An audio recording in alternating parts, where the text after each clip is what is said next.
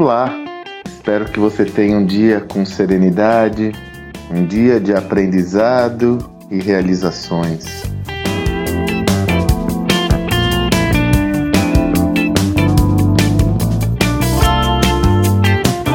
Seguramente você já deve ter ouvido essa sentença.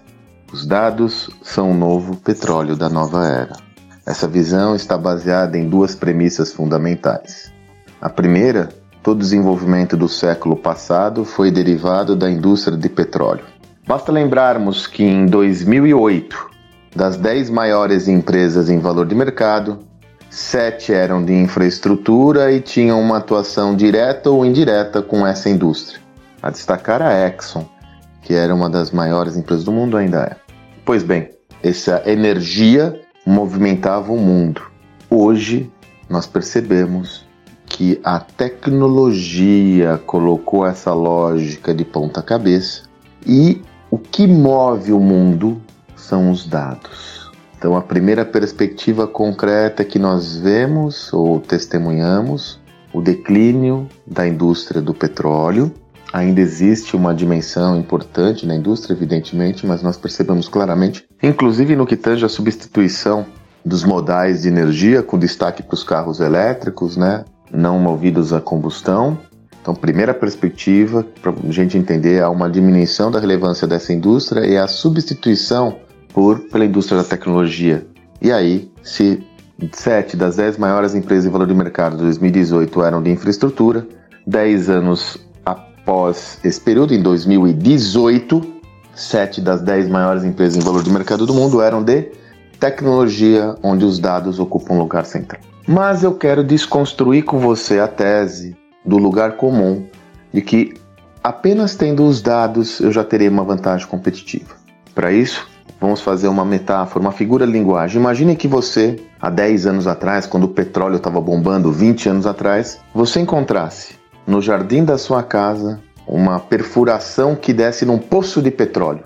Você fizesse uma perfuração e desse num poço de petróleo. Você encontrasse petróleo na sua cozinha, no seu jardim. Você teria riqueza com esse petróleo? Não. O petróleo é a matéria bruta. Tem toda uma cadeia de valor de extração de petróleo, refino de petróleo para transformá-lo em riqueza absoluta. A mesma coisa acontece com os dados. O fato de você ter dados disponíveis não lhe confere vantagem competitiva. A vantagem está concentrada, sobretudo, quando você dá significado a esses dados quando você transforma dados em insights. Você sabe que a minha tese de mestrado ela tinha como foco vendas e gestão do conhecimento em vendas. Esse foi o objeto de estudo que eu escolhi. Eu estudei muito gestão do conhecimento. E existem dois autores clássicos orientais, Nonake e Takeuchi, construíram um pensamento seminal sobre gestão do conhecimento e popularizaram uma visão simplesinha que nós comentamos lá no livro Estratégia Adaptativa, que eu quero reiterar para você. O dado é o elemento mais bruto de todo o sistema de informação. Para que ele tenha significado, tem que transformar dado em informação. Então, por exemplo, eu vendi um milhão de reais esse mês. Isso é o dado. A informação.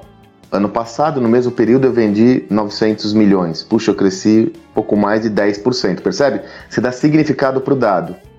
E a parte mais importante é quando você transforma a informação em conhecimento. Então, se eu cresci 10%, por que eu cresci esses 10%?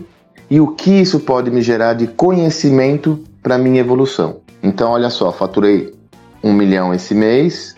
No ano passado eu faturei 900 milhões, portanto eu cresci 10%, tem uma informação importante. Eu cresci esses 10% porque eu abri um novo canal de vendas. Se eu fortalecer esse novo canal de vendas, eu cresço 20%. Depois desse pensamento seminal, outros autores trouxeram uma outra visão, que é o seguinte: é transformar o conhecimento em sabedoria que é expandir a dimensão do conhecimento. Legal. E se eu abrir um outro canal de vendas paralelo, será que eu consigo crescer mais 20%? E se? E se? Então, o dado está na primeira etapa da cadeia de valor. Para que você possa efetivamente gerar, construir valor dele, você tem que transformar o dado em informação, em conhecimento e sabedoria. Aí sim você está gerando, você está conseguindo extrair o maior valor potencial de toda essa cadeia. Óbvio que para isso, primeira parte é você saber extrair o dado como você conhecia lá, se você descobrisse o poço de petróleo, como se fosse extrair o petróleo da sua cozinha, do seu jardim. Então, o primeiro passo é ter uma arquitetura para extrair dados confiáveis e a partir daí transformar esses dados em conhecimento e sabedoria.